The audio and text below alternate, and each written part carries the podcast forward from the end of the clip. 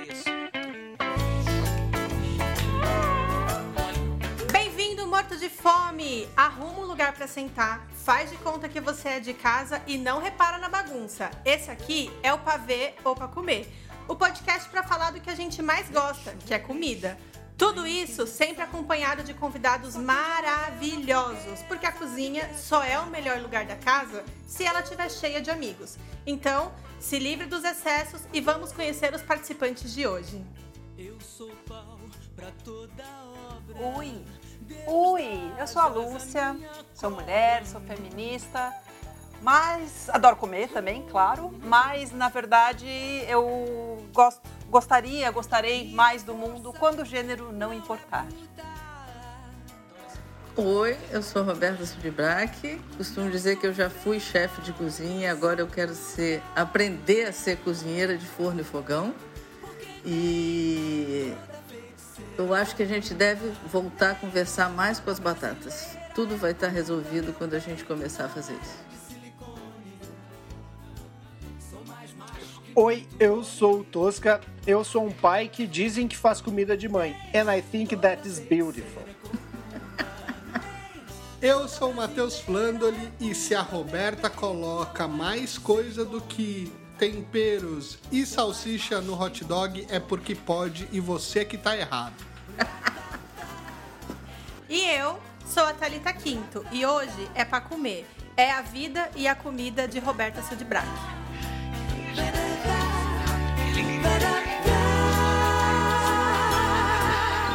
Hum, é pra ver ou pra comer? Gaúcha, de 52 anos, Roberta Sudbrac é uma inspiração viva. Ela foi a primeira chefe de cozinha a liderar uma equipe no Palácio da Alvorada na época do FHC, sendo responsável por todas as refeições do presidente da República. Serviu reis, rainhas, chefes de estado e muita gente importante. Ela escolheu o Rio de Janeiro como lar e abriu seu restaurante que lançava coleções gastronômicas, pensando no cardápio a partir do que seus fornecedores tinham disponíveis em sua colheita. Em 2012 e 2016, foi a chefe responsável pela alimentação do time Brasil nas Olimpíadas de Londres e do Rio de Janeiro. Hoje, no sul de Pássaro Verde, está longe dos excessos da alta gastronomia e conversando mais com as, com as batatas, como ela gosta de dizer. Inclusive, o Sud foi eleito pela revista americana Food Wine como um dos 10 melhores restaurantes do mundo. Mas ela não quer saber de prêmio. O que ela quer mesmo é ser livre na cozinha e com a comida, e usando o maior ingrediente da culinária brasileira, o afeto. Roberta, muito obrigada por participar do podcast com a gente hoje. Poxa, estou muito feliz. Adoro a, a alegria de vocês de falar sobre comida, de passar essa liberdade, né, que você colocou aí. Acho que no fundo é o mais importante. Acho que a gente caminhou, caminhou, caminhou e bateu de cara nisso. A gente precisa ser mais livre, poder colocar mais coisa dentro do cachorro quente e conversar mais com as batatas. Estou muito, muito feliz de estar aqui com vocês. Vocês são uma, uma turma maravilhosa e eu acho que a gente vai se divertir muito. Então, bora lá. Um prazer imenso ter você aqui. Vamos começar que tá todo mundo ansioso para esse papo aqui e eu vou começar do começo. Vamos. Começar falando lá de trás. Você se formou como veterinária em Washington e não cursou nenhuma faculdade de gastronomia. Como que foi a sua entrada na cozinha profissional? Como que foi essa virada? Na verdade, eu não cheguei a me formar. Eu adoro bicho, né? No momento, sempre tenho cachorro, mas no momento excedi o meu número, eu tô com três. Tenho dois Goldens e uma Border Collie. E, mas eu, eu, eu, quando fui estudar veterinária, eu me dei conta de que eu gostava muito de bicho, mas bicho saudável. Quando a coisa começou a enveredar para as dificuldades da profissão, eu logo encontrei o caminho da cozinha. Então, é, sou totalmente autodidata, fiz uma, uma autoformação muito rígida, mas muito maluca também, né? Naquela época a gente não tinha esse boom das escolas de gastronomia, então na verdade eu mandava cartas para escolas de gastronomia no mundo inteiro, e eles me mandavam a programação.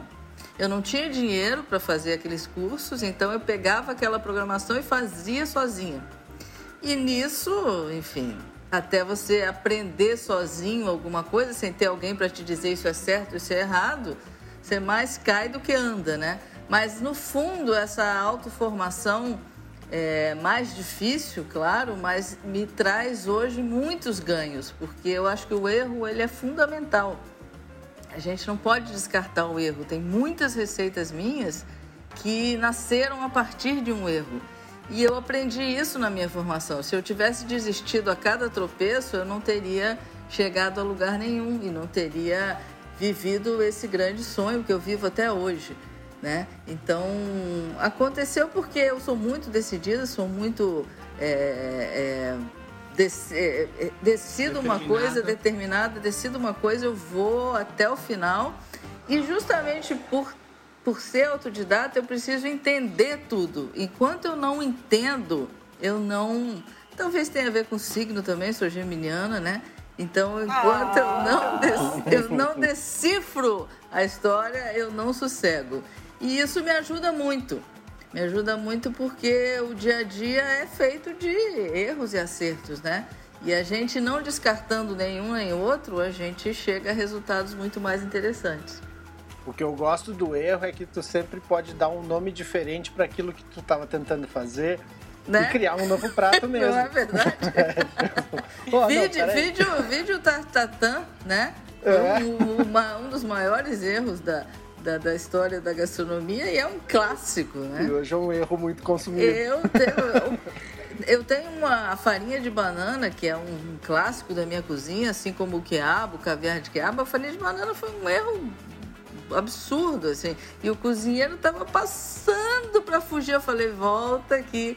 E aí, a partir daquilo ali, a gente chegou na farinha de banana. Claro, aquela não, aquela, aquela tava carbonizada. Mas aí a gente para para pensar e não tem nada mais importante na, na cozinha, na gastronomia, na, na profissão de cozinheiro do que pensar. Porque senão a gente né, já estamos vivendo aí momentos tão loucos, né, que a gente não pode nem estar junto.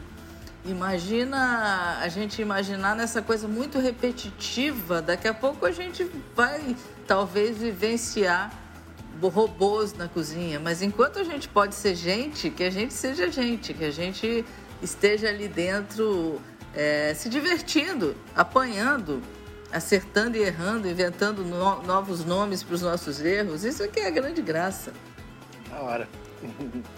Sim, e está aberto também, né, a essa, a essa oportunidade, né, de se, de, se você errar e reconhecer ali uma oportunidade de fazer alguma coisa diferente. Porque às vezes as pessoas ficam tão focadas nas regras, no que precisa ser seguido e não se permite, né? Eu acho que esse foi um dos grandes motivos.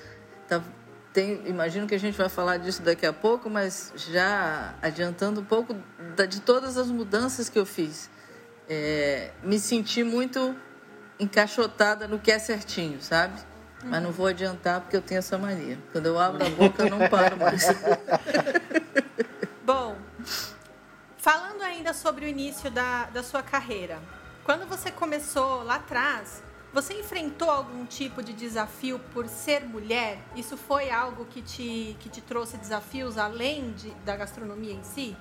Sim, eu acho que a gente enfrenta até hoje. É, meu avô, meu avô com quase 80 anos, ele, ele saía para trabalhar e tal. E aí ele dizia, olha, eu saio para trabalhar todos os dias e eu estou lutando ali de igual para igual com gente que tem a metade da minha idade. Não tem, não, não tem a ver com a questão da mulher no mercado de trabalho, mas tem a ver com, com, com o que a gente tem que fazer. A gente tem que fazer o dobro sempre para, é, hipoteticamente, estar merecendo estar onde está. Isso é um absurdo de qualquer maneira. Então a gente enfrenta mesmo, mesmo que a gente. É, eu, eu sou uma pessoa muito forte, muito determinada, muito. É, disciplinada. Faca na, bota, né? faca na bota, isso aí. Então, se eu decido, eu vou fazer. Então, às vezes eu nem percebo, às vezes eu passei por situações que eu nem percebi. É, tamanha a determinação que eu tenho de chegar lá, mas depois quando eu vou refletir, eu passei sim. Então sim, não só na cozinha, na nossa vida, no dia a dia, em tudo que a gente tem que fazer é, para se provar, para se colocar no lugar que a gente já está, que a gente nem precisa estar tá provando, a gente já está, mas a sociedade meio que vai lá e cutuca e, e, e quer que a gente se prove. Né? Então, claro, situações e passo até hoje ainda que, que já tenha provado o que, o que para mim está de bom tamanho, ainda passo até hoje. E, e, vejo que isso acontece diariamente né, com, com as mulheres na cozinha, isso é uma luta. E no Brasil, eu acho que a gente tem uma situação um pouco melhor. Eu acho que na Europa é muito mais difícil. Nos países latino-americanos é um pouquinho melhor. De todos os lugares que eu já fui cozinhar, é, na Europa é, é muito mais difícil para a mulher. Na França, então, é, é quase que é inconcebível. Uma mulher que chegou a algum lugar, eu me lembro que eu já fui fazer eventos e eu já tinha sido é, chefe do presidente da República. Imagina, eles não acreditavam. Não estava é, no ranking, no, no, número não sei o quê, 10 melhor da América Latina. Não, isso é uma mentira. Imagina, quem é essa, essa pessoa? Não, não é possível, assim. Então, eu acho que no Brasil, porque a gente tem muitas chefes mulheres, muitas chefes com trabalhos incríveis e muito respeitadas, é, essa rigidez da cozinha é um pouquinho menos densa, né? Então, a gente é, tem um pouquinho menos de de tensão nesse sentido, mas tem ainda. É, eu acho engraçado, né, pensar isso em relação à Europa mesmo, né, e pensar que realmente a França tem esse, né, a, a base da gastronomia moderna. Porque a questão da cozinha, né, do, do, produzir alimentos, de cuidar da família, de cuidar dos filhos, de cuidar de todo mundo, ela é um papel da mulher, né, quase sempre. Então é engraçado, é quase como pensar a primeira pessoa que descobriu quando, quando que a mandioca não ficava venenosa, é isso, em que momento que chegou um boy lá e falou, então, eu que vou assumir agora, eu que sei fazer, a partir de agora eu vou chamar de outro nome, a partir de agora é fino e é maravilhoso e é nosso território aqui, não é a sua mãe, não é a sua avó. E parece que a gente até hoje meio persegue isso de novo, né, em relação a esses afetos da, na comida, geralmente estão ligados ao gênero, né? As mulheres. Então é engraçado, né? Porque uh, quando a comida vai para a rua, vai ser um valor, né? De mercado e tudo. Ela é através de um homem que se refere a essa mulher que estava lá fazendo isso tudo antes. Eu, é tem, eu sempre, eu já escrevi muito sobre isso, né? É, aquela frase, lugar de mulher na cozinha, é, que é uma frase horrorosa, mas vamos usar essa frase, lugar de mulher na cozinha, e ela decidiu que sim, é o lugar dela ali e ela quer. Aí ela tem que lutar para conquistar, né? Então é muito fácil dizer lugar de mulher na cozinha. Quando ela diz, ah, ok, beleza, eu quero ficar na cozinha. Aí, Vamos lá. Aí você tem que não, lutar. Mas você não. Né? Mas não nessa cozinha, Exatamente, né? Não é. nessa cozinha. Não Vai nessa casa, cozinha, não na, não na, cozinha profissional. Né? Não, eu acho que no Brasil a gente não... É e não digo isso hoje pela posição que eu tenho. É, quando eu assumi a cozinha do Palácio da Alvorada, eu tinha 20 e poucos anos e só militares na cozinha. Então, é, era um desafio muito grande. Claro, a questão da, da, da, da de você trabalhar com militares tem uma, uma, uma, uma, coisa de disciplina, de hierarquia, que tem muito a ver também com a cozinha, né? essa cozinha profissional. Então, aprendi muito nesse sentido e também fui muito respeitada por estar ali naquela posição. Mas foi um desafio muito grande. Mas, é, como a gente tem muitas chefes mulheres tem, que já ocuparam esses lugares, quando a gente está é, nessa posição, a gente meio que cuida né, do. do eu, eu, falo que eu sou mãe pata, em vez de ser chefe, eu sou mãe pata. Eu ponho todos os, os pintinhos debaixo do braço, a gente meio que que cuida, né, do, de não deixar acontecer coisas que você, claro, às vezes foge do seu controle, você é, no dia a dia está é, lidando com um, milhão de coisas, mas a mulher sempre quando ela percebe que tem alguma coisa errada, quando ela está chefiando uma cozinha, ela vai lá e não deixa daquele jeito, não deixa acontecer, não passa a mão, é diferente, é, é uma cozinha, é uma cozinha mais maternal. Que bom. É, eu até, eu até ia te perguntar isso. Tu acha que os latinos têm mais essa questão uh, mais aberta, justamente por né, lembrar da avó, lembrar da mãe. Eu, eu, gosto de uma referência do, do Bourdain, que ele fala: eu troco qualquer uh, cozinheiro que aprendeu em cordon bleu pelo mexicano que aprendeu a cozinhar com a abuela. É, sabe? eu, eu acredito que sim, acho que sim. E acho que a cozinha é, italiana tem também, apesar de não botar as mamas na cozinha profissional, né? Acaba sendo o filho que vai lá para para tocar o fogão da cozinha profissional, salvo alguns com lugares. as receitas da mama. É, é isso que eu ia dizer. Mas com as é receitas da mama. Quando dá tudo errado, vai lá na casa da mamãe para perguntar por que, que deu errado. Salvo alguns lugares pequenininhos, que, que para mim são sonhos de lugares que a mãe tá na, tá na cozinha, o pai tá no caixa, o filho tá atendendo, né? É o, assim, é, para mim é o, é o auge do, do, do tripé do, do afeto, né? Mas eu acho que os, que os latino-americanos têm uma relação mais nova com a cozinha e isso ajuda. Não tem, a, Lúcia falou disso, isso vem lá do, do, do final do século XVIII, início do século XIX, né? quando é, passou de Antonin Carême para. É, me faltou o nome agora do cara. Escoffier. Para Escoffier, Escoffier organizou toda a estrutura da cozinha, né, de uma maneira até muito militar, e ali não se encaixava a mulher. Né? Imagina Escoffier imaginando naquela, naquela organização que ele fez de maneira tão rígida e, né, é, é, e codificando o que ele imaginava que era o certo, né? E ali a gente não se encaixava. Então vem de muito, muito lá de trás. E, os latino, e, a questão da restauração para os latino-americanos é muito mais nova. Né? A, gente, a gente no Brasil é 25, 30 anos no máximo que a gente sai para ir a restaurante. A gente comia em casa também, né? Restaurante era... No sul a gente tem mais essa, essa coisa de a galeteria, de a churrascaria, mas no resto do país era uma coisa muito mais caseira, né? Do que você ter um restaurante para ir quando você está de aniversário, um restaurante para ir quando você quer brindar com os amigos, um restaurante para você ir quando você quer é, fazer um happy hour. Né? né? Hoje em dia a gente tem um, um, leque de opções que a gente não tinha, é mais novo para a gente. Então Sim. eu acho que a gente vê com mais afeto. Não é que a gente não, não tenha problemas, a gente tem mas eu, eu, eu, vejo claramente que, por exemplo, na Europa é, é muito mais complicado. É para ver ou para comer? Bom, ainda dentro desse tema, ainda dentro dessa, dessa discussão, na sua experiência, na sua trajetória, nos lugares onde você trabalhou e que você conheceu, você percebia a existência de mais homens do que mulheres nas cozinhas? E você acha que isso mudou com o tempo? Você acha que esse é, é uma, um, um panorama que está mudando, que está se transformando? Sim, é... acho que sim, mudou, mas pode mudar mais ainda. Eu sempre, quando é, falava sobre isso, inclusive quando eu estava na cozinha do palácio, é, porque causou muita estranheza, porque foi a primeira chefe de cozinha da história do palácio e, e, calhou de ser uma mulher. Então, às vezes, até colocam errado, primeira chefe mulher. Não é, é a primeira chefe. É, na história do palácio nunca tinha tido a, a figura do chefe de Legal. cozinha, né?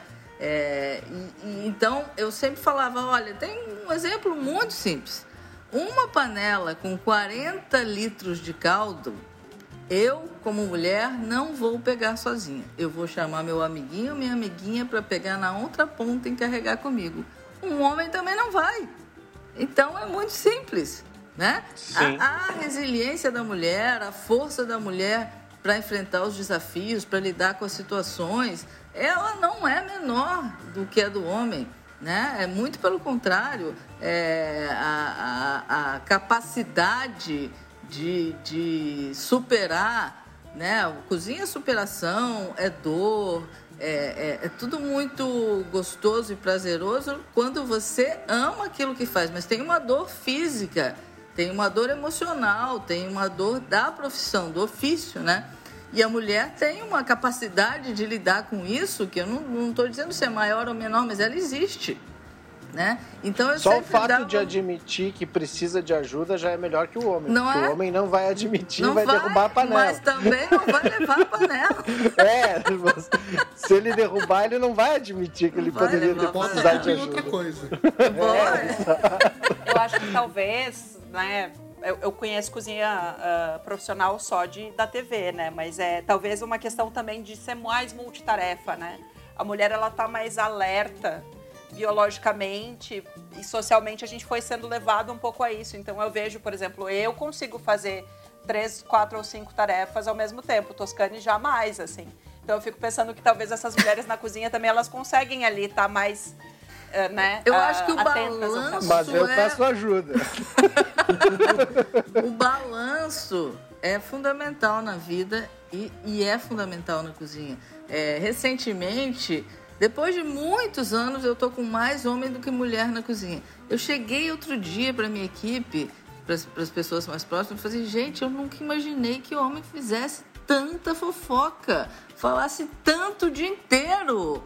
Porque eu tenho cozinha com muita mulher há muitos anos, então fazia muito tempo que eu não tinha mais homem. É uma fofocalhada, uma falação que eu não imaginei que acontecesse, eu estava desacostumada.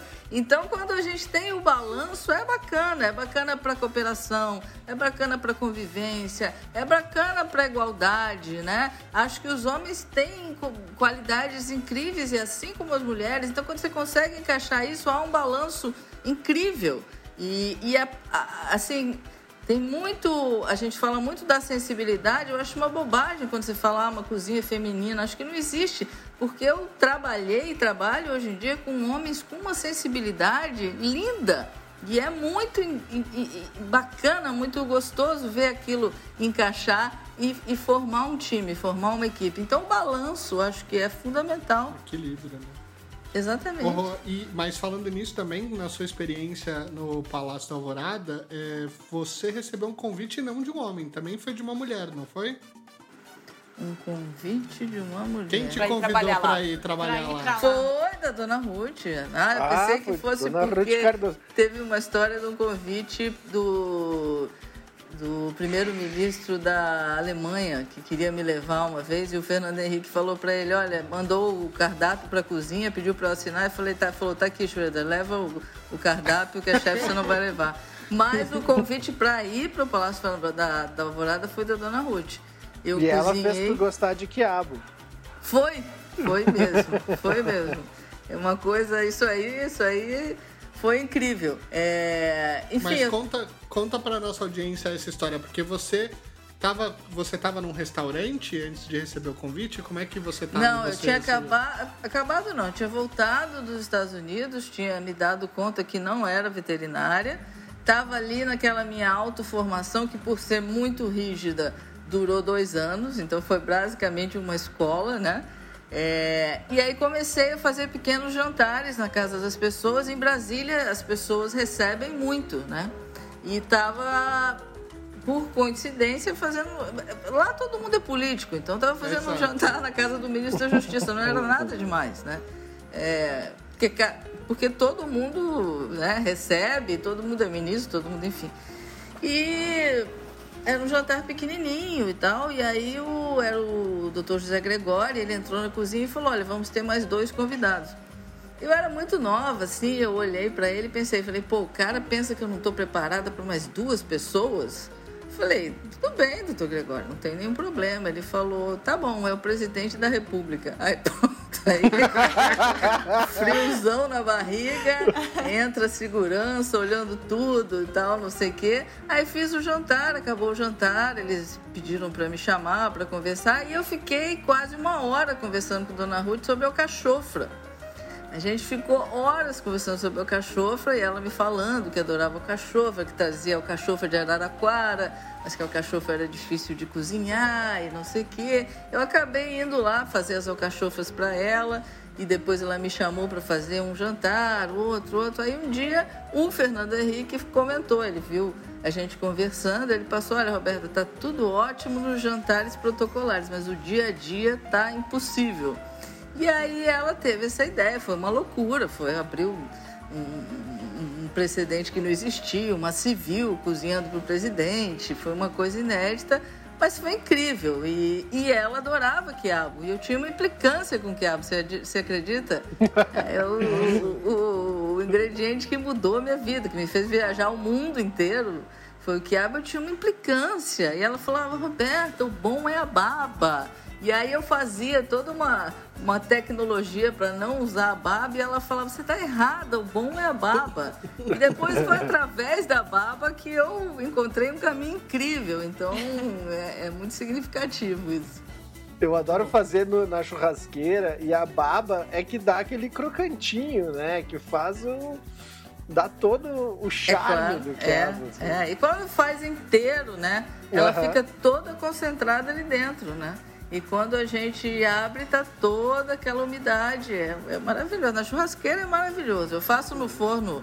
A gente tem um, um forno de barro no sud e a gente faz ali. É uma coisa incrível, assim, a crocância, o, a caramelização.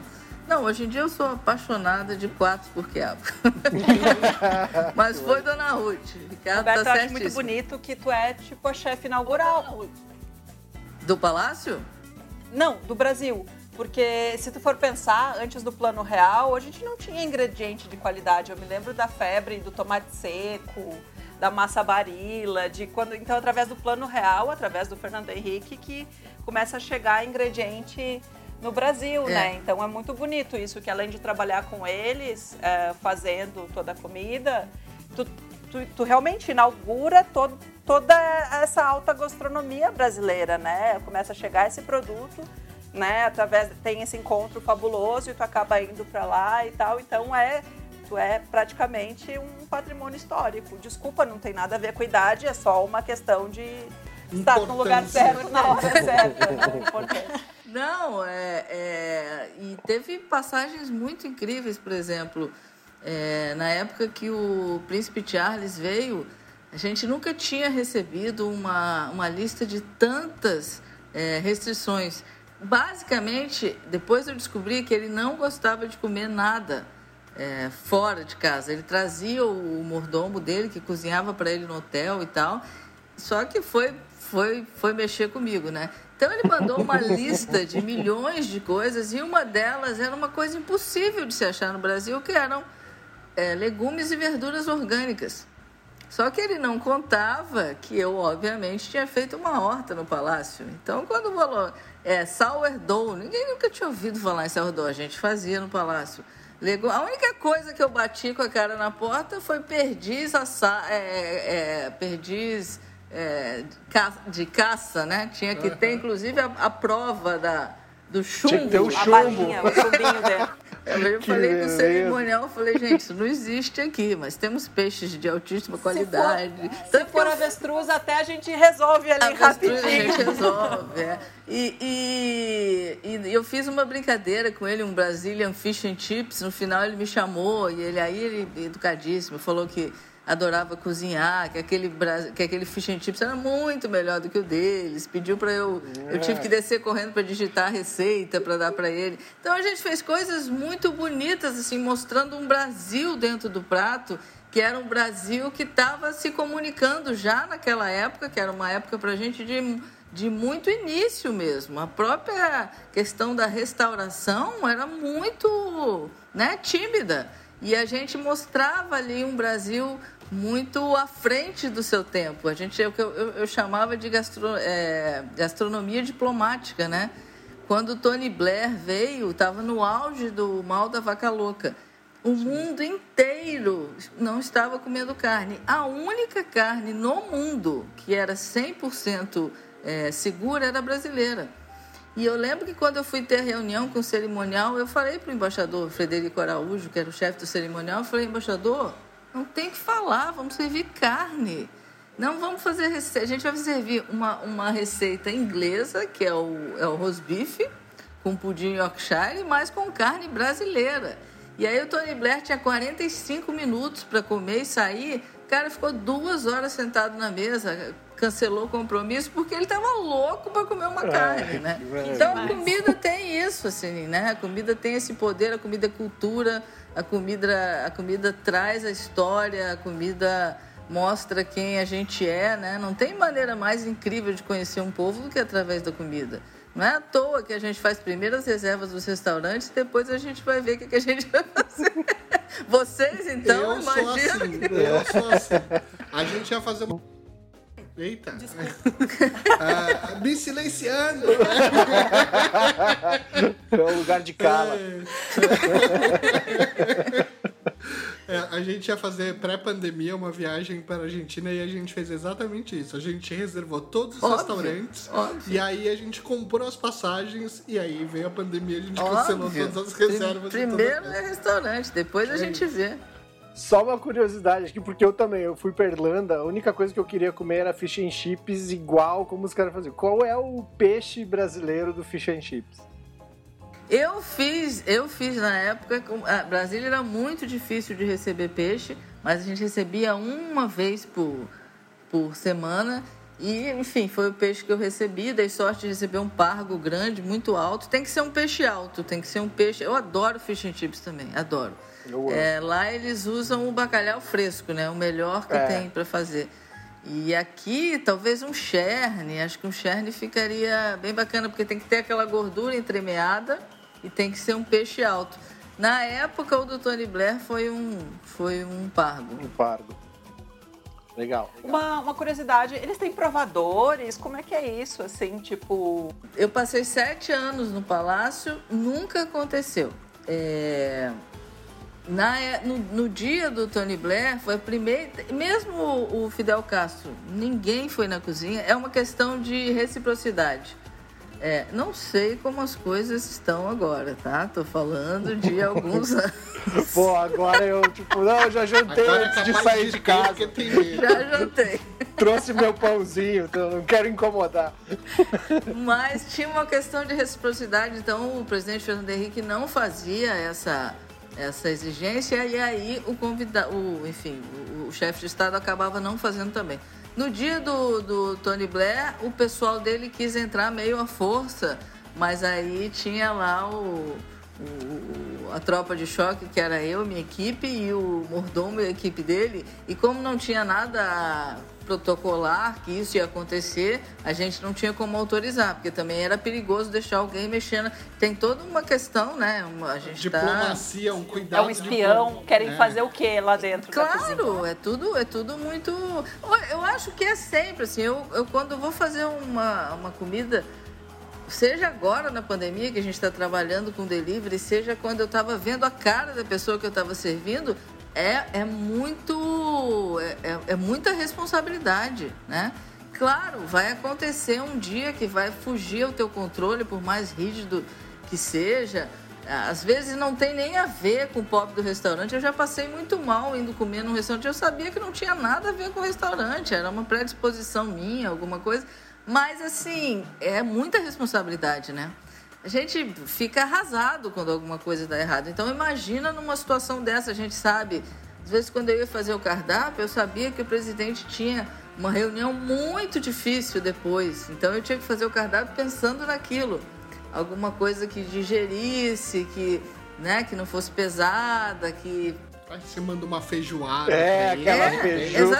uma Exatamente, tinha, todo, tinha toda uma, uma orientação do cerimonial para o que ia acontecer, tanto com o presidente como com os convidados.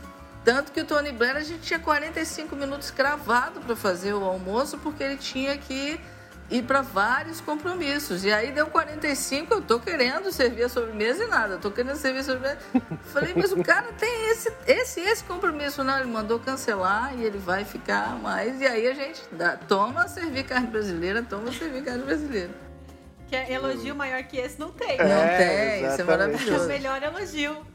O silêncio e a demora são os melhores elogios. Melhor. Com toda certeza. Mas e aí? É pra ver ou pra comer? Eu vou aproveitar esse gancho que a gente chegou aqui, que a gente, que a gente falou, né? Que a Rô é um patrimônio histórico nosso. É, Nossa, eu fiquei de- emocionada com isso. A coisa, a coisa da idade eu nem liguei. Isso aí eu vou mandar enquadrar. tá na hora das puder. ruas ter nome de pessoa mandar viva. Com, com, com, com, com o nome de vocês, eu vou mandar enquadrar. Eu vou mandar, eu anotei hoje à tarde, eu anotei uma, uma frase tua maravilhosa também. A gente faz essa troca. Tá bom, tá bom. Você gerou tanta inovação nessa sua experiência é, na Alvorada e isso com certeza começou a gerar frutos, né? Então a gente vai falar um pouco disso agora, né? Avançando um pouco aí na, na sua carreira, quando você foi para o Rio de Janeiro, você abriu o, o, seu restaurante, o RS, né? E ali você começa a ser muito reconhecida, a ganhar muitos prêmios. Como que foi a reação dos seus, dos, dos seus colegas de profissão? Você sentia que existia muita competição ali no meio? Olha, é, naquela época era uma competição gostosa, sabe? É, era um negócio muito bacana. Existia competição sim, mas era uma competição é, saudável para se levar a gastronomia brasileira a algum lugar. Então eu, eu costumo dizer que era, era muito bacana assim, eu ganhava chefe do ano num ano, no outro ano é um outro chefe, mas ou eu ou ele estávamos ali embaixo do palco esperando quem fosse descer para dar um abraço. Então era uma competição bonita. Eu sou, eu fui esportista, eu fui, eu joguei handball é, por muitos anos, então eu sou competitiva, eu acho a competição saudável. Quando ela deixa de ser saudável, eu perco o saco e, e não quero mais saber. Naquela época existia, estava tudo começando, a gente estava remando demais para é, estabelecer uma linguagem da cozinha moderna brasileira. Eu sempre gosto de dizer é, isso. Muitas culturas chamaram de nova cozinha. Eu sempre achei esse termo absolutamente equivocado, porque se a gente está falando em nova, é porque a gente vai pegar as páginas que foram escritas e vai jogar fora. E na verdade a gente sempre se inspirou nelas, né? Não é à toa que agora a gente está fazendo um retorno. Então, naquele momento era ebulição. O RS foi muito ousado, era tudo muito novo tudo para dar errado. Eu me lembro que as pessoas vinham comer, achavam incrível e falavam assim: Poxa, Roberta, que bacana! Pena que é no Rio. Se fosse em São Paulo ia dar certo. Aquilo me deixava furiosa. E eu falava: vai dar certo no Rio. Porque o Rio merece também. Então tinha uma ebulição no Brasil inteiro. E existia sim uma competição, mas era uma competição saudável, era existe ainda esse, esse carinho entre a gente, apesar de que mudaram um pouco as coisas, mas existe essa coisa de encontrar uma farinha, pegar, botar no correio e mandar para alguém. Mara Salles faz muito isso, sabe? Mara Salles, Mangarito, vou mandar para Roberta. É, enfim, a gente tinha muito isso, mandava entregar um no, no restaurante do outro. De repente, o mundo vira essa coisa louca e tudo se perde muito, né? Então, eu vejo a competição hoje em dia de uma maneira um pouco menos saudável. Me incomoda, me incomoda um pouco como se lida com isso hoje, né? É, acho que já está mudando de novo, isso é fato. As pessoas já estão é, se interessando mais por uma refeição verdadeira, por mais simples que seja, por um ambiente mais livre, que você se sinta sem tanta regra, né? E eu acho que esse momento da regra teve um, um, um papel muito importante. O RS, quando ele estabeleceu ali o menu degustação, quando nenhum restaurante do Brasil fazia isso, era muito ousado. Eu, eu quase apanhei na porta do restaurante de um cliente que me disse: Você está dizendo que eu não posso escolher? Você está querendo? Eu falei: Não, eu estou dizendo para o senhor que o que tem de mais fresco no cardápio está aí. Um cardápio que tem 200 itens não vai ter nem 10 frescos, é impossível. Então, ele estou lhe oferecendo um, um, um, menu de nove pratos onde todos são frescos. Mas isso era muito novo, será muito ousado essa coisa de menu mudar todo dia. Carioca achava isso uma loucura. Eu fui escolher o Rio para fazer isso. Entende? Por mais é, de braços abertos que eu tenha sido recebida, era uma doideira isso em 2005, imagina. É, mas eu acho que teve um papel muito importante, porque quando você é, estabelecia essa nova linguagem, que para o brasileiro era muito nova, um menu degustação, né? E o RS é, fez quase 12 anos em todos esses 12 anos ele nunca, ele sempre foi fiel a essa proposta. Quando eu pensei, não, eu não quero mais isso, eu pensei, o RS cumpriu seu papel. Eu tenho que fazer uma outra coisa agora. Essa história já teve início, meio e tem que ter um fim. Às vezes a gente tem muita dificuldade com a questão do fim, mas precisava ter aquele fim.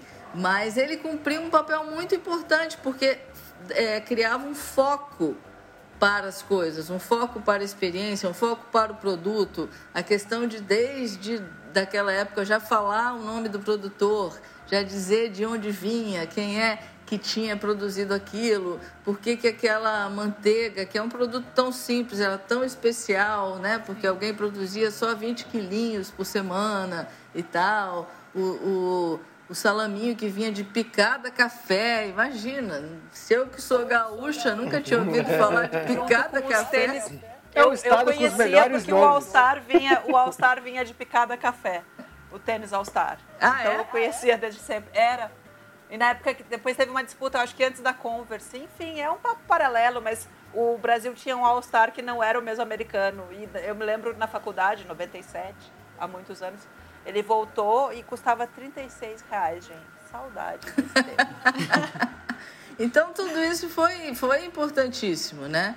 Para mim isso teve um, eu acho que no mundo, não só no Brasil, né?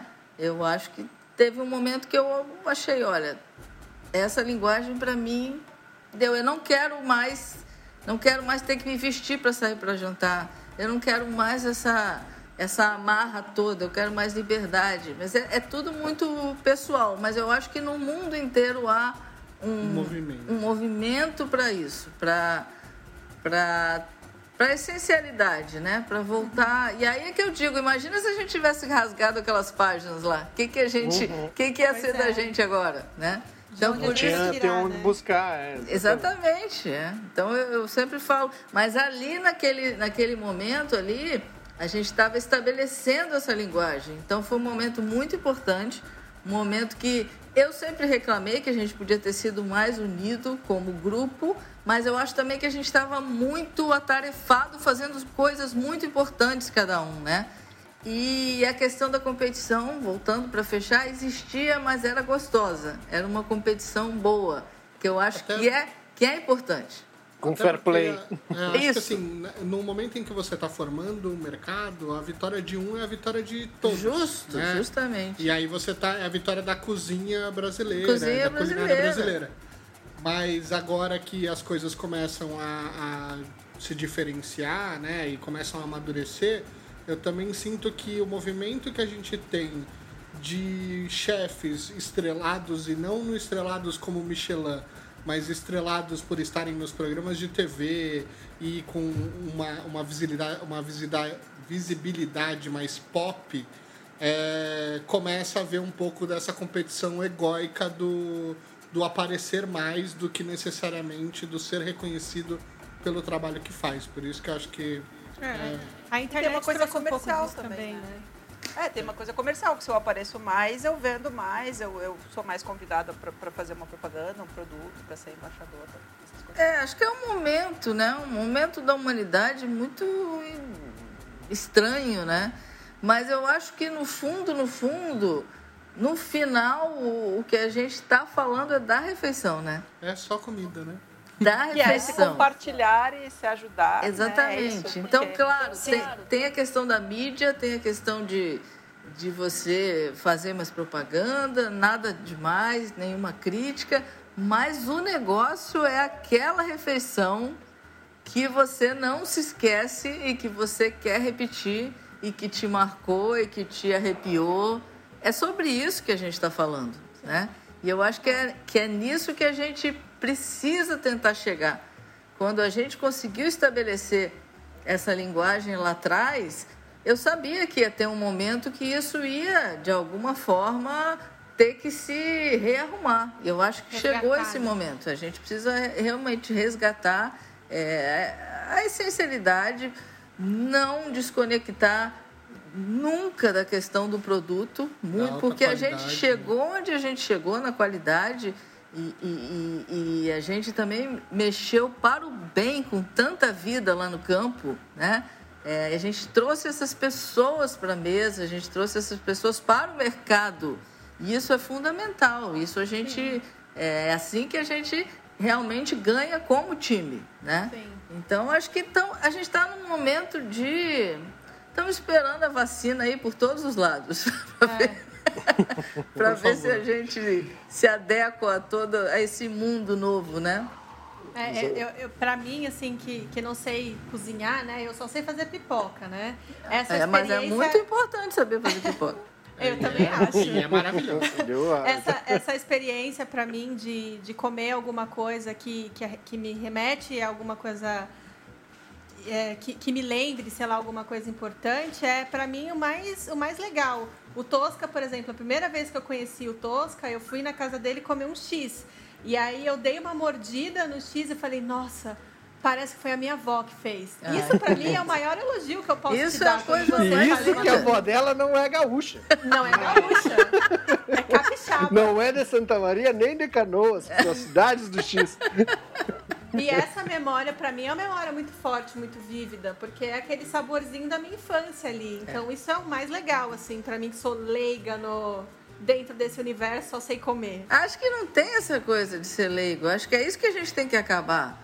Né? Comer é, é uma questão de afeto, é uma questão de, de civilidade, de, de, de- no caso do cozinheiro, de servir, de estar pronto É. para se entregar por inteiro, né? Porque a Eu- resposta é imediata, né? O cara gosta ou não gosta. né? Exatamente. Então, eu acho que essa coisa de se sentir leigo, de não conhecer, muito pelo contrário, eu tenho que te mostrar. Eu trabalho para isso. Eu tenho que te apresentar. E nem todo mundo. Lembra do Eno Chato?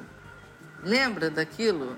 Aquilo foi muito difícil. A questão do cara do vinho, que Sim. rodava Ah, o vinho. O Cara, pseudo então- entendido de vinho. A gente não pode entrar no. no- a gente não pode é, entrar na questão do, do gastrochato. Quer dizer, entrar na questão ela existe, mas assim, isso não pode. é, é, Ser entrar uma no- questão, né? Não Isso pode não ser pode uma ser questão, uma não pode questão. estar na pauta, sabe? Eu acho que Sim. comer tem que ser uma coisa mais. é, livre mesmo, sem tanta, sem tanta regra, sem até você se cobrar tanto. Um dos motivos que me fez encerrar a, a história do Roberto Sudibrac, é, primeiro foi uma senhora que me encontrou na rua, me abraçou, sabia o nome da minha avó, o nome do meu cachorro, toda a minha vida, tudo isso que vocês contaram aí, ela sabia tudo de cor. Aí depois ela, no final, me abraçou de novo, a gente podia se abraçar, era um mundo esquisito. No mundo, ai, que saudade.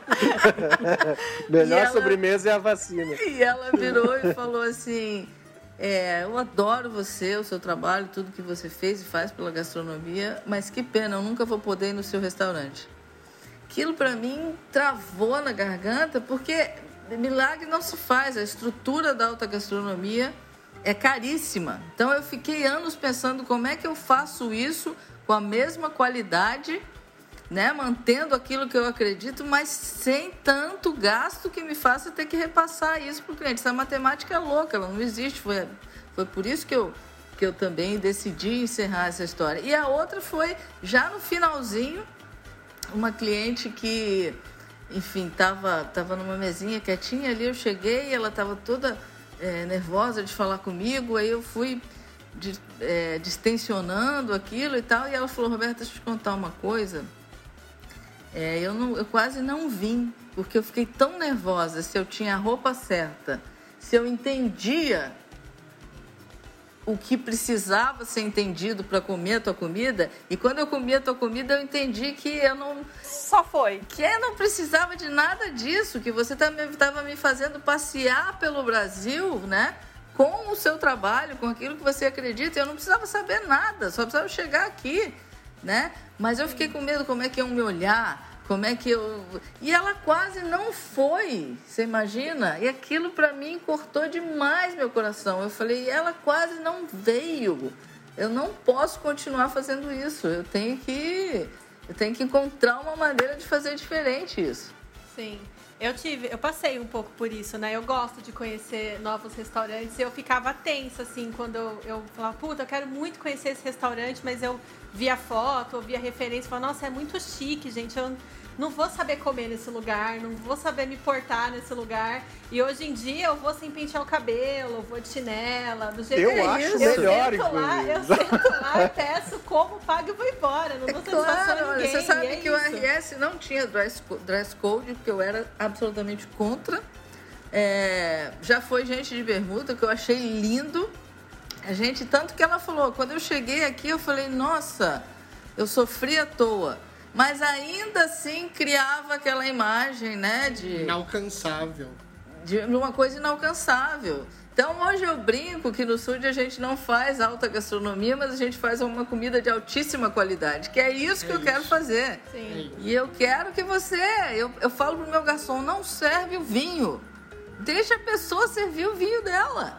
Sabe? Deixa a pessoa pegar a garrafa e servir o vinho. É tão lindo isso, né? Porque O ela seu- tá em casa, né? Ela tá em Exatamente, casa. a ideia é essa. O Sud é, é, é mesa praticamente dentro da cozinha e na sala de uma casa que a gente deixou como, como uma casa. Mas a filosofia, o que eu acredito, o agricultor, o pequeno produtor, eles estão ali mais do que nunca. É, porque como tem um- um- uma questão muito forte com a liberdade, é muito mais, é muito mais natural trazer essas pessoas para dentro, né? Sim. Então, eu acho que a gente está nessa readequação.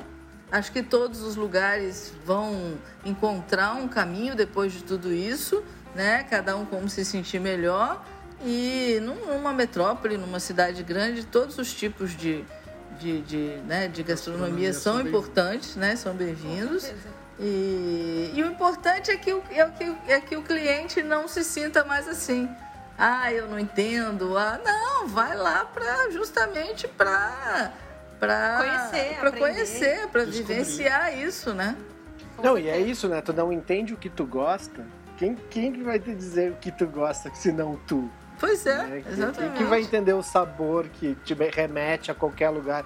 Que pra mim é a cena mais linda do Ratatouille, meu filme favorito. A mais Eu linda. acho que mais uma vez eu faço uma citação ao Ratatouille. Sim. Chegamos à 38 Décima. citação. Amo também, tô contigo. Eu sou totalmente ratatouille, totalmente. Aquela cena é incrível, eu choro até hoje. É É, incrível. até- eu não É posso tudo- ouvir a música. É eu já tô tudo até que eu imaginando a acredito. música. é tudo que eu acredito. Quando eu vi aquele filme, eu falei, é, é isso, é tudo que eu acredito. Mas é isso, a gente vai, Remy. a gente vai fazendo os caminhos, né? E passa por, por várias, por subidas, por descidas, por, e para chegar naquilo que a gente se encaixa melhor. Eu acho que hoje eu vivo o meu melhor momento, porque eu não abri mão de fazer o que eu acredito, estou cada vez mais próxima do produto, do produtor. Acho que a minha cozinha está muito mais brasileira, porque ela está muito mais livre. Então, não fosse o coronavírus, eu ia ser a cozinheira mais feliz do mundo. Mas hoje em dia ainda, ainda tenho me divertido muito com quentinha, coisa que eu tinha um preconceito horroroso. Há um ano eu dizia, as pessoas me falavam, ah, faz entrega. Eu falava, a minha comida na garupa de uma moto, rodando pela cidade. E hoje em dia eu acho lindo, eu vou lá, eu entrego. Se a pessoa me mandar uma mensagem que chegou tudo bem, ufa, que bom. É, isso eu tenho, eu faço marmita também, é, é o que eu digo, cara, uma é uma criança que eu amo tanto, e eu falo com os motoboys, cara, tá, tá tudo certo, a Lúcia me ajudou a desenvolver um, um- um- um- uma armação embalagem de, papelão para que ela não dançasse, porque o meu escondidinho uma vez virou amassadinho, né? Não deu para trocar o nome, senão eu trocava rapidinho. mas é isso, sabe? Tipo, é, sai com. ah, cara, são 20, mas eu trato as 20 assim como. Ali que eu entendo quando meu pai dizia, eu não gosto, eu gosto de vocês por igual, falava pros filhos, eu não É. tenho um preferido.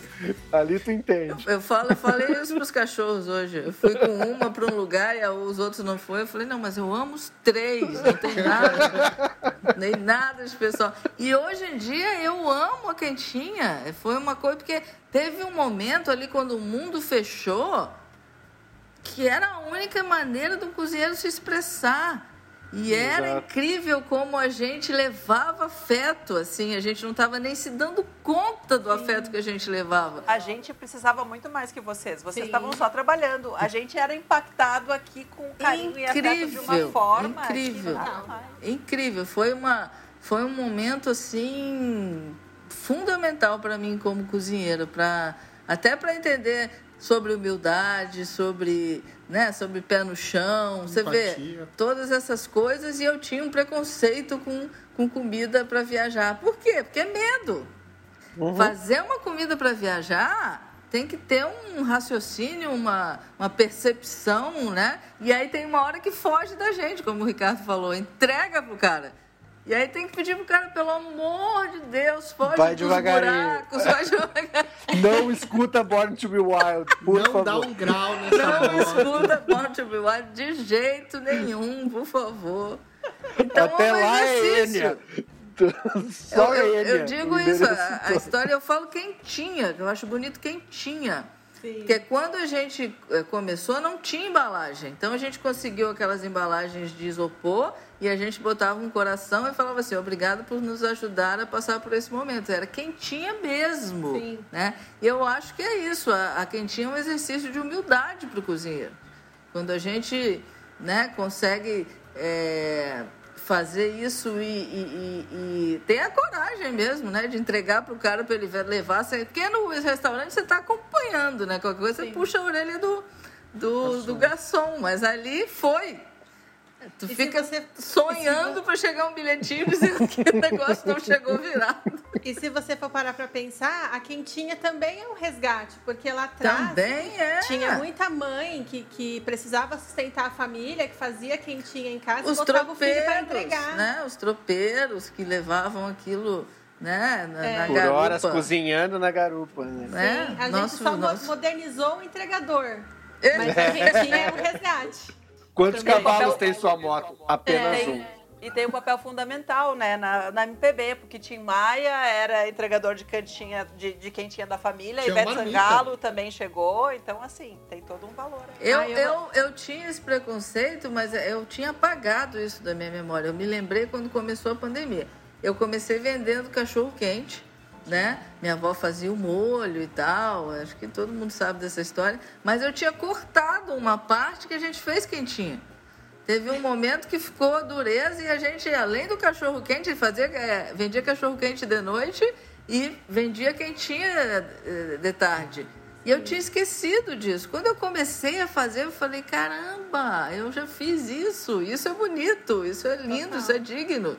Né? Você sabe que na, na, na pandemia eu descobri um restaurante que faz um prato que eu amo, que é macarrão com feijão. Eu, macarrão amo com feijão. Eu amo. E eu descobri um lugar que faz entrega. E aí, quando eu descobri, eu comecei a pedir, pedir, pedir. E na terceira vez que eu pedi, ele me mandou um recado. Tipo, tinha um bilhetinho falando obrigada por pedir. Eu quase chorei. É eu bacana, é muito recado. Eu quase bacana. né? chorei. É pra ver ou pra comer? Bom, Rô, eu vou aproveitar esse gancho que você falou aqui do, dos produtores de alimento. No ano passado, é, na sua palestra no SP Gastronomia, você disse que o seu trabalho agora é ouvir mais as batatas, como você abriu aqui com a gente, e estar mais perto desse produtor aí dos alimentos. Você conhecendo a cadeia hoje, de ponta a ponta, você acha que, que existe aí machismo é, dentro dessa cadeia toda? Ou que ela só está dentro da cozinha? Você enxerga isso também ali na, na cadeia alimentar como um todo, com os produtores, enfim, quem está ali no meio também? Eu tenho uma relação muito próxima de cada produtor meu, né? É, eu sempre falo que quando a gente consegue sair da cozinha para ir visitar esse produtor, para entender onde ele mora, quais são as necessidades dele, né? A gente é, exercita mais a tolerância. Tem uma historinha rápida. Seu Kiko entrega ovo de galinha caipira para mim há, sei lá, uns 14 anos. E vira e mexe no RS, ele atrasava a entrega, ou a gente ia fazer um ovo que precisava estar muito, não podia ter viajado na garupa de uma moto e tinha que chegar muito inteirinho, e aí às vezes a gente não conseguia fazer o ovo e a gente falava, pô, seu Kiko, pô, seu Kiko. Aí um dia eu peguei a equipe inteira e fui levando o seu Kiko. A estrada para chegar na casa do seu Kiko, a buraqueira, isso eu estou falando de um dia de sol, você imagine um dia de chuva. Na chuva, é. O caminho que o seu Kiko tem que fazer todos os dias que ele leva aquele ovo pra gente, a gente não tinha ideia. Então, quando a gente e, e quando ele conseguia fazer o ovo chegar do jeitinho que a gente queria, a gente esquecia de agradecer, mas na hora que não chegava, a gente reclamava.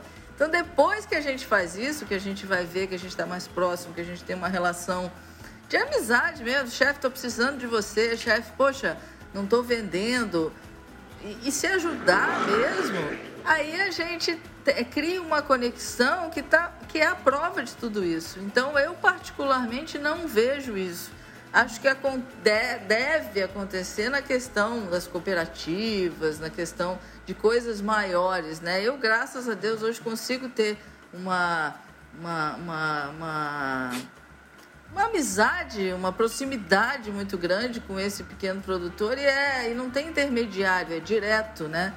É, e eu tenho tem... uma, uma luta muito grande, né, com, com a questão, né, do do, do, do produto né? artesanal, né? né? Aquela história do Rock in Rio foi uma decisão de vida, assim, né? Foi, foi muito dinheiro que eu perdi, mas era também uma questão ética, uma questão de... Né, de meu avô dizia, a gente, tem, a gente tem que deitar a cabeça no travesseiro e dormir. E naquele é. dia, quando a gente se reuniu e a, e a organização do Rock in Rio falou, ah, não, vem amanhã, você é Roberta Sudbrack, que você botar dentro de um pão vai vender. E aí eu engasguei aquilo e falei assim, vai porque as pessoas sabem que a Roberta Sudbraga, sabe o que a Roberta Sudbraga vai colocar dentro de um pão. E eu não tenho os meus produtos para trabalhar amanhã, então não tem por que eu estar aqui amanhã. Só que aquilo era uma decisão assim de perder muito dinheiro. Assim, a gente perdeu basicamente um milhão de reais e 800 quilos de comida que foram jogadas fora. Né? Nossa, né? isso foi terrível. Então ali aquilo virou uma luta da minha vida mas a frase que eu falei dessa vida clandestina. Dessa vida clandestina, a frase que eu falei para minha equipe foi essa, olha, eu se eu voltar amanhã, eu vou botar a cabeça no travesseiro e nunca mais vou dormir. Então eu tenho essa relação muito forte, eu não consigo chegar a sentir esse tipo de coisa eu acho que a gente está vivendo também um momento muito importante, mas tem que ser cuidadoso com a questão do crescimento e da oferta desses produtos artesanais brasileiros. A gente tem que cuidar desse pequeno produtor, né? Quando eu vejo essa coisa de medalha disso, medalha daquilo, eu falo, ai meu Deus, já vai começar as listas, os prêmios e pô, o cara que faz o queijo porque passou de pai para filho, porque ele conhece aquela vaca porque ele sabe onde ele vai entregar aquele queijinho, já vai começar a se preocupar com prêmio, com medalha, com não sei o quê. Então eu tenho um medo danado disso, porque a gente tem uma riqueza. Quando eu, eu nas palestras que eu, que eu faço pelo mundo, eu falo, olha, a gente não precisa correr o risco de querer é, fazer uma cozinha exótica a gente não precisa de nada disso, porque a gente tem uma coisa que ninguém no mundo tem, que é a riqueza. Nossa cozinha é rica. Os ingredientes que a gente tem não vai dar tempo da gente conhecer de tanta coisa que é. Então a gente só tem que trabalhar isso com respeito, né? E, tá, e dar o, a luz que esses ingredientes precisam. Então, eu não sei te dizer, acredito que sim, que exista. Eu não sinto, porque eu tenho uma uma coisa muito, muito próxima com essas pessoas e sou meio que, assim, a Robin Hood oh, deles, assim. Uma, tô pronta para uma... qualquer luta. Oh, você também tem muitas fornecedoras mulheres, né? Que muitas, tão, muitas. Que estão liderando isso. Porque o que a gente costuma ver é que muitas vezes em áreas mais rurais, a gente tem ainda a posição do homem provedor.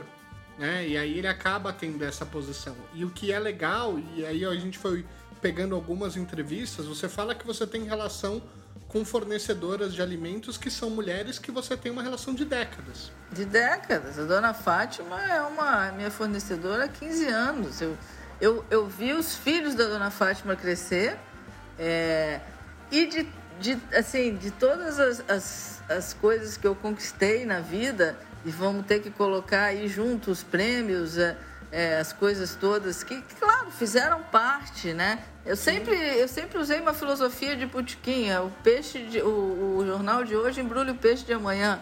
Então eu lido com isso assim, mas aquilo fez parte. Mas de todas as glórias, a, a maior foram duas. Foram as filas do Sud Dog, num evento que a gente teve aqui que chamava Rio Gastronomia, que era, um, era uma coisa inacreditável. Então aquilo para mim foi assim das coisas mais incríveis que eu já vivi. E a segunda foi uma palestra com a Fátima, é, em São Paulo, no mês da tendência, e ela não estava preparada para isso. Eu falei, vamos dar uma aula comigo? Não sei o que. Ah, chefe, o que, que eu vou falar? Eu falei, não, fica tranquila. E na hora eu falei assim: olha, eu estou aqui, mas eu não vou falar. Eu quero que a Fátima fale, que ela fale sobre a vida dela, que ela fale o que ela quiser. E ela falou lindamente, ela falou, olha, chefe não sabe, é... mas ela tem uma, tem uma, uma, uma, uma participação muito importante da minha vida, porque ela nunca deixou de comprar de mim, mesmo quando eu sei que ela não exatamente precisava, mas eu podia contar com ela todo mês. E por causa disso, os meus filhos estudaram em melhores escolas, fizeram é, cursos de inglês. Eu sabia que aquilo eu podia contar. Então, na verdade, ela me ajudou a criar meus filhos. Assim, não tem nada mais lindo. É, que tem acontecido, né? E, e, tem muitas mulheres que são queijeiras, né? A, a, a dona Vitória, que faz o queijo lá do Agreste Pernambucano, é uma mulher incrível, uma engenheira, uma engenheira química maravilhosa que faz a, uma produção incrível no meio do Agreste Pernambucano. É, tem muitas, tem muitas mulheres incríveis que não é só é, assinar a, a, marca, não. Vai lá mesmo, na ordenha, na, na, na na feitura do queijo, às vezes pega a caminhonetona lá e vai entregar. São coisas lindas. O Brasil tem, tem coisas incríveis. Por cada canto que a gente vá, tem coisas incríveis. E, e tem muitas mulheres fazendo coisas incríveis. Muito legal. Eu vou aproveitar esse gancho é, dessas mulheres todas para perguntar é, quais, qual, quem inspira você? Quais são as mulheres que são uma inspiração para você dentro da cozinha e fora dela também? Eu vou, eu, vou, eu vou ter que responder assim, porque não tem como fugir. Dentro da cozinha, sempre foi, sempre vai ser minha avó, Dona Iracema. E fora da cozinha, sempre foi, sempre vai ser minha avó, Dona Iracema. Assim, ela me ensinou a viver, me ensinou a andar, me ensinou a a cozinhar, me ensinou a, a, respeitar, me ensinou a amar, a trocar, a dividir. Então não tem inspiração maior na minha vida do que a minha avó. O gestual da minha avó é o gestual que eu peço para os meus cozinheiros hoje em dia, que é era uma mulher extremamente forte, mas de uma delicadeza, é, de, uma, de um gesto muito bonito. E às vezes quando eu falo para os meus cozinheiros dos gestos, eles meio que não entendem o quanto aquilo vai é, te dar um resultado tão diferente ou não, né? Eu sempre falo isso, as batatas tem uma coisa muito forte para mim essa coisa, porque quando eu falo voltar a cozinhar com as batatas, é voltar a estar tá próximo do pequeno produtor, a tirar foto com ele, eu falei isso na minha apresentação. Vamos tirar foto com o agricultor, com o produtor e não com gente famosa. Gente famosa já tirou todas as fotos que tinha para tirar, né? Já está feliz da vida com isso. Agora é o produtor que tem que aparecer, né? Sim. E eu falo isso assim: se você pega uma caixa de batata de uma pessoa que você sabe que plantou, colheu, é, limpou aquelas batatas, colocou no carro, desceu uma estrada sinuosa para te trazer aquelas batatas. E se o cozinheiro pega aquela caixa e vira na pia e não tem barulho mais que me enlouqueça mais do que aquele barulho. Aquilo é uma loucura, porque aquilo já está quebrando o princípio, que é o do respeito. Aquela batata tem que ser tratada com muito respeito no limpar, no descascar, no cortar. Tem, tem toda uma cadeia de emoção que está interligada aí, né? Então a Dona Iracema em tudo, não tem jeito. Tem um monte de gente que me inspira, mas mais do que ela, ninguém.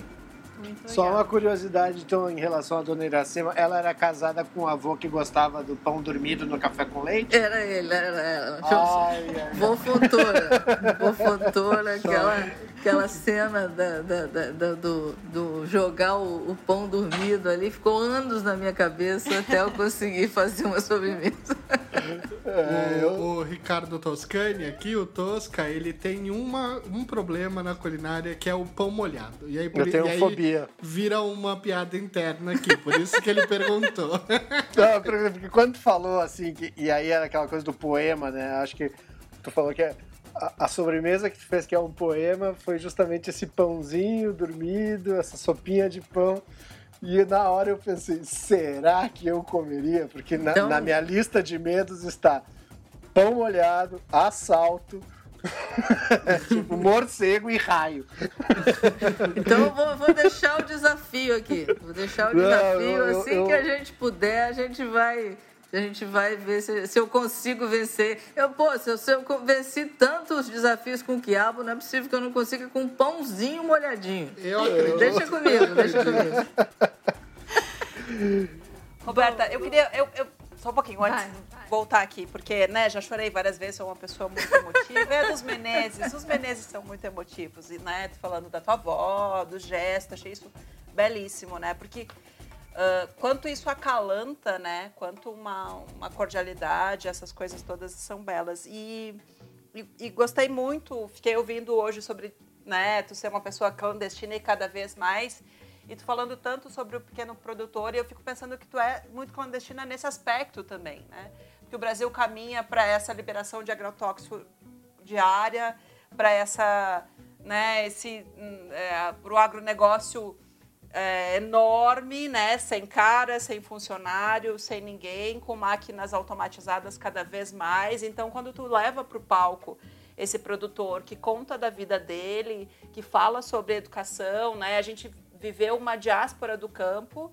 Todo mundo veio para a cidade para construir as cidades. Hoje em dia a gente está em fome, desespero, pessoas soltas por aí. A gente tem o Brasil, olha o território do Brasil. O Brasil podia ser, brincam que o Brasil podia ser o pulmão do mundo, mas não dá para dizer o estômago porque é antes disso, mas podia ser, sei lá, a venda do mundo inteiro. O Brasil podia ser o rei do melhor produto do mundo. Do a gente melhor podia produzir tudo lindamente e a gente podia levar o nosso povo muito à frente, produzindo, se alimentando melhor, fugindo e ver essa tua luta clandestina é muito bonito. A Rita nessa coisa da, da, da comida de verdade. Então eu acho que vocês viva a clandestinidade, né? Viva essa luta e esse respeito. E quando você leva essas pessoas para para ribalta, para a luz, para o palco, isso é maravilhoso. Isso toca pessoas que têm preconceito com a com assentamento ou com a cooperativa ou com qualquer coisa e as pessoas, nossa, ela teve filhos que puderam estudar igual a mim, que costurei para os meus filhos fazerem faculdade, então isso conecta assim,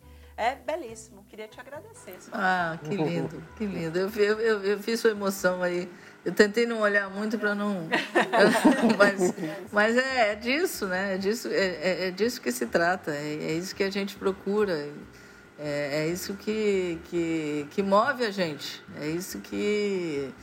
É o propósito. Outro dia eu tive uma conversa com meus cozinheiros, eu falei de propósito, assim, né? É, não adianta gostar do que eu falo, enfim, imaginar que está certo. Não, tem que ser certo para você. Esse propósito tem que ser seu também, ou tem que encontrar o teu propósito, porque sem propósito a vida fica, ainda mais essa vida que a gente está vivendo, né? Sem saber o que vai ser, né? Um dia eu escrevi uma carta para a dona Iracema e falei, ah, eu me emocionei de, de, de ver pessoas que eu amo que já tomaram a vacina. A gente não tem a menor ideia se essa vacina vai chegar para a gente, mas a gente conseguir se emocionar com alguém que a gente ama, ter conseguido chegar lá, é, é lindo, né? É, É isso, exatamente. É pra ver ou pra comer? É, Rô, pra quem tá ouvindo a gente aqui no podcast, que é, que é seu fã, que é fã do seu trabalho, que te admira, quais são as dicas, principalmente para as mulheres que têm vontade de entrar na cozinha profissional ou no ramo da gastronomia, que você daria? Quais são as dicas que, que você colocaria aqui, principalmente para as mulheres que têm medo de entrar nesse universo por ser mulher, por saber que vai existir ali uma barreira do machismo? coragem acima de qualquer coisa e eu acho que na vida a gente quando nasce mulher já nasce com essa a gente já vem com essa camiseta coragem. A gente tem que ter coragem para não pensar que aquilo é um obstáculo. Não pode ser um obstáculo. Eu quero ser cozinheira eu vou trabalhar para isso eu vou lidar com o que eu tiver que lidar das melhores às piores coisas e enfrentar isso com doçura, porque faz parte da gente, com firmeza, porque também faz parte da gente, né? E com coragem. E a coragem tá na gente, né? Então eu acho que a, a, a mulher, quando ela quer, ela vai fazer, não, não importa. E a gente precisa deixar de lado, assim como a gente precisa deixar de lado essa história de que ah, eu não entendo de tal comida, eu não sei o que é isso. Não, o papel do cozinheiro é ir lá e te mostrar e te fazer. Eu sempre dizia no RS e falo até hoje, quando a gente serve alguma coisa, a gente tem que mexer com a pessoa. Ela tem que sair te amando ou te odiando. Se ficou ali no meio do caminho, tem alguma coisa errada. Não mexeu com a emoção, né? E, e, eu acho que quando você decide ser cozinheiro, você vai mexer com um monte de coisas. E nada pode te fazer desistir disso. E o importante é você saber que você pode porque você quer. Essa é a sua vontade, esse é o seu propósito. E nada vai te fazer mudar isso. É claro que nem todos os lugares é, vão ser os melhores, nem todos os campos de batalhas vão ser, vão, vão te oferecer as batalhas mais simples ou mais fáceis, mas acho que isso faz parte da vida, né? Eu, eu cada vez que eu começo uma coisa de novo, como foi o caso da quentinha, eu acho que tem uma graça nisso, tem uma tem algo de, de, de, de grandioso nisso tudo, né? Porque é, é você olhar para a vida de novo como se ela estivesse começando. E isso é incrível, né? Eu, quando comecei a montar a quentinha, falei, não vou conseguir, não vou conseguir. Imagina quando eu, quando eu fiz o corte da alta gastronomia, que eu servia um aspargo, aí eu ficava, meu Deus, como que eu vou servir três? Não vai dar, não vai dar. né? eu, aqueles cortes todos certinhos, eu falava, como que eu vou servir uma perna de frango? E hoje em dia eu acho lindo servir uma perna de frango. Eu acho maravilhoso ela sair do forno ali com as perfeições e as imperfeições dela, né? E ser servida. Então eu acho que é isso, é coragem, é botar a cara mesmo, é não, como, como, como diziam pra gente, não levar desaforo para casa também, né? E enfrentar o dia a dia com a mesma, com a mesma é, é determinação que a gente enfrenta a vida desde que a gente nasce. É isso, vai ser, vai ser um pouquinho mais difícil sempre pra gente, mas a gente encara e a gente faz. E se lugar de mulher é na cozinha, a gente quer ficar na cozinha, a gente vai ficar. Olha, eu diria que esse conselho é para qualquer, qualquer carreira. Pelo menos eu ouço qualquer isso carreira. e me sinto inspirada. Qualquer independente carreira. de não estar na gastronomia. Bom, gente, vocês viram aí, né? A Roberta é uma mulher visionária em muitas das suas decisões de carreira, fez movimentos ousados que muitos desencorajaram, mas o tempo mostrou que a sua visão estava correta. Hoje, nos dias que a natureza está nos dando uma lição, fomos longe demais, exageramos e devemos reduzir, usar menos de tudo, menos embalagem, menos conteúdo e conteúdo de qualidade não faltou nesse episódio. Muito obrigada por esse papo tão inspirador e por contar um pouco da sua história aqui no podcast. Agora, deixa um recado aqui para nossa audiência, onde eles vão poder te encontrar nas redes sociais e tudo mais. É tudo Roberta Sudbrack. É, é Instagram, é Facebook, é Twitter, é tudo Roberta Sudbrack. Essa nova rede que eu não entendo nada dela ainda também é Roberta Sudbrack, mas eu não não tô por lá porque toda vez que eu entrei numa sala eu não entendi o que estava acontecendo e saí de fininho, por mais que todo mundo tenha me chamado para ir fazer alguma coisa que eu não sabia bem o que tinha que fazer lá, mas talvez daqui a um tempinho a gente entenda. Eu, eu, eu digo que agora que eu tô no Sud, que eu tenho finalmente o forno a lenha, né?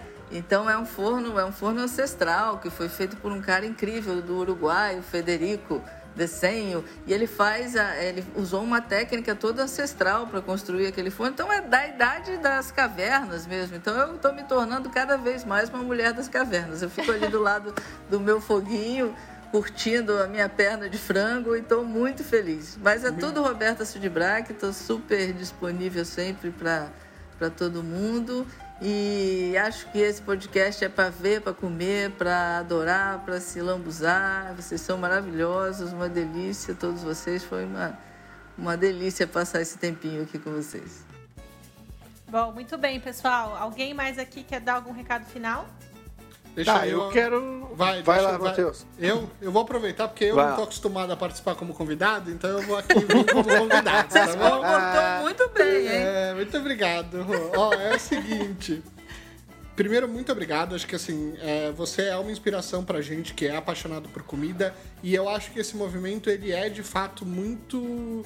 A gente se vê muito nele, né? Então eu e o Tosca, a gente produz conteúdo, seja no UOL falando contra o desperdício, seja aqui quando a gente tá falando sobre comida e sobre a nossa paixão, a gente também vê a paixão que você tem pela comida também.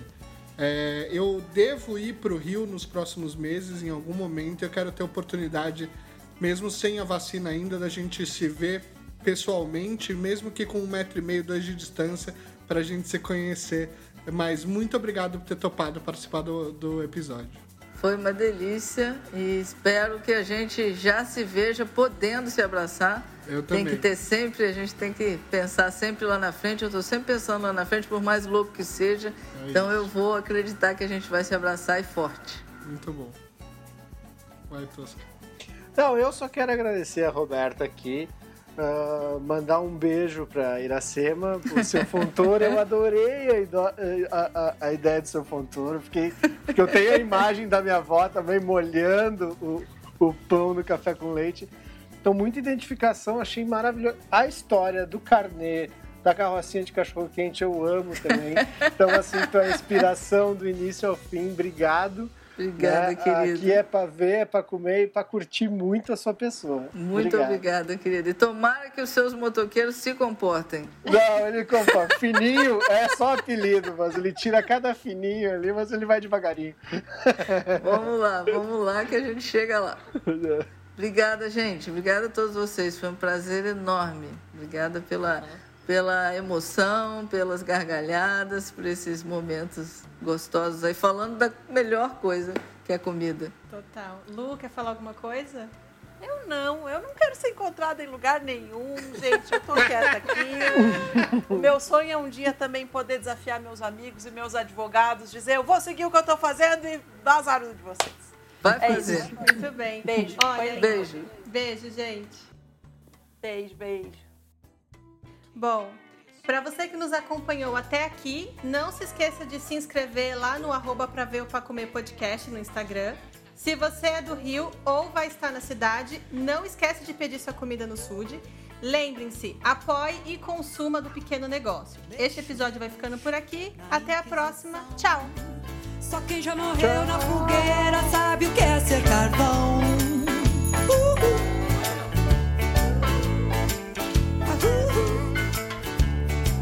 Eu sou pau pra toda obra. Deus dá asas à minha cobra.